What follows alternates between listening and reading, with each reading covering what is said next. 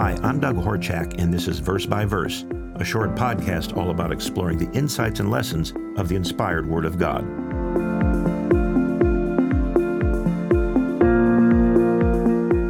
Today we're going to be reading from the book of Isaiah, as we consider some amazing and miraculous changes that will take place in the future. We read in Isaiah thirty-five, verses five through seven, "Then the eyes of the blind shall be opened, and the ears of the deaf shall be unstopped. Then the lame shall leap like a deer, and the tongue of the dumb sing. For waters shall burst forth in the wilderness, and the streams in the desert. The parched ground shall become a pool, and the thirsty land springs of water. In the habitation of jackals, where each lay, there shall be grass with reeds and rushes." These few verses in the book of Isaiah are some of the most encouraging and hope-filled words one could hope to find in all of Scripture. And we know by the context of these verses that this is referring to a time, a world in the future after Jesus Christ returns to this earth. Nonetheless, what is foretold here is truly fascinating. It actually speaks to a time when all human disabilities, no matter how extreme, will be healed and will be no more. Imagine this: the blind will see perfectly, the lame and paraplegics will walk and will run, and those unable to speak will talk and will sing and will shout.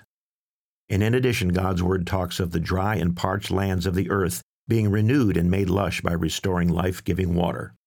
These three short verses in Isaiah speak of a time during the millennial rule of Jesus Christ when incredible changes will take place. Now, some would say that all of this, the elimination of human disabilities and the restoration of rich, verdant lands around the world, are, well, just too good to be true. And in a way, it is too good to be true, at least from the perspective of we human beings. But this isn't the view and perspective of us mere mortals. It is the view, the words, and actual plan of the Creator God. And it's important to know that same God, the God and omnipotent designer of this vast universe, knows and sees all of the suffering of the many millions of people on earth today. People who suffer with deformed and maimed bodies, people who struggle without eyesight or the ability to talk, and people who experience the violence, disease, and hurt inflicted by others, all of which is why Christ will return to this earth. However, the better news speaks to an even more powerful impact that Christ will bring about at his return, a change that will answer all of the world's woes and mankind's dark history. And that is God enabling the spiritual eyes and ears of people to be opened, ultimately for all of mankind, giving human beings a true vision and understanding of oneself and the ability to finally comprehend the spiritual causes of all humanity's woes, a change that will ultimately impact mankind and all of his institutions. But why has mankind been so blind? Why so ignorant of truth and the real causes of human failure and suffering? What has been the root cause of such blindness? The Scripture is clear in revealing that Satan the devil deceives the whole world, a deception that has caused a myriad of destructive impacts over the thousands of years of human history, of the confusion, the chaos, the wars, the greed and avarice, the death and disease, and all forms of human decadence and suffering. Yet God shows that the millennial rule of Jesus Christ will generate and enable dramatic changes in human beings and their very nature. The prophet Jeremiah actually talks of God putting a new heart in mankind. So the good news we read in these few verses of the thirty-fifth chapter of Isaiah are even more encouraging than they first appear.